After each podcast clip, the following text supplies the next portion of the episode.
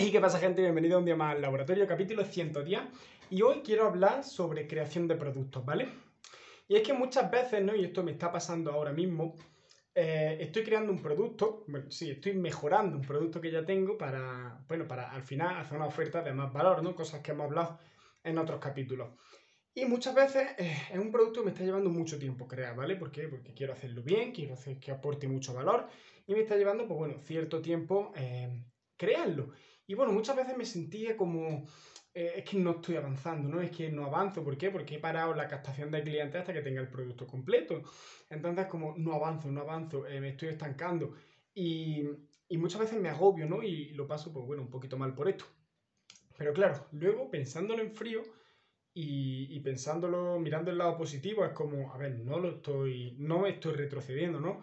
No estoy avanzando, pero lo que estoy haciendo es sentar las bases, ¿no? De un negocio estable, ¿no? De un producto bueno, porque al final el producto lo voy a crear una vez porque es digital y lo voy a vender muchas veces, ¿vale? Bueno, venderlo, en este caso lo voy a ofrecer gratis al principio, pero es un producto que lo voy a crear una vez y ya está, ¿no? Y eso me lleva a la siguiente reflexión, que justo lo leí eh, en el libro que me he terminado hace poco, y, me lleva a la reflexión de, eh, dedica tiempo a crear un producto, un servicio, lo que sea, dedícale todo el tiempo que necesites, porque luego lo vas a vender muchas veces. Eh, el trabajo que inviertes haciéndolo, luego lo vas a poder recuperar multiplicado, ¿no? Porque eso lo creas una vez y lo vendes muchísimas veces, ¿no? Tú haces un curso, haces, no sé, algún producto digital como este que yo estoy haciendo, que no es un curso, eh, lo creas una vez y lo puedes dar, vender o hacer lo que tú quieras con él durante el resto del tiempo.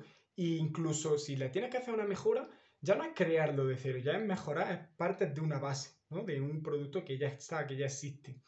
Y, y pues nada, eh, eso era básicamente lo que quería hablar porque no sé si a vosotros pasa, eh, si os pasa dejármelo por comentarios, pero yo muchas veces me frustro, ¿no? Me agobio porque es que como, tío, es que no avanzo, ¿no? Pero no, realmente no estoy, no, no es que no esté avanzando, ¿no? Sino es que me estoy preparando para avanzar eh, de forma más exponencial, ¿no? Porque antes, y os pongo el ejemplo de lo que yo estaba haciendo, eh, yo estaba contactando clientes puerta fría, ¿no?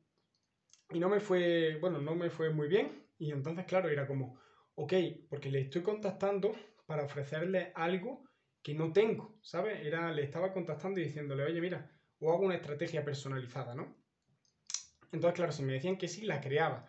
Pero claro, es más, es más interesante decir, oye, mira, he creado esto para ti, tómate, lo doy, lo puedes conseguir ya, en este mismo momento. ¿No? Entonces eso es lo que yo quiero probar ahora. Si funciona bien, si no funciona, pues bueno, ya tengo ese producto ahí creado.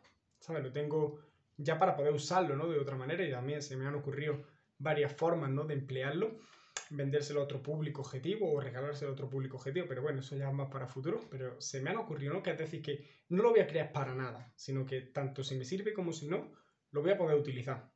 Así que nada, eh, este otro capítulo cortito, eh, espero que os guste, como siempre, dejadme en comentarios qué os parece y nos vemos mañana.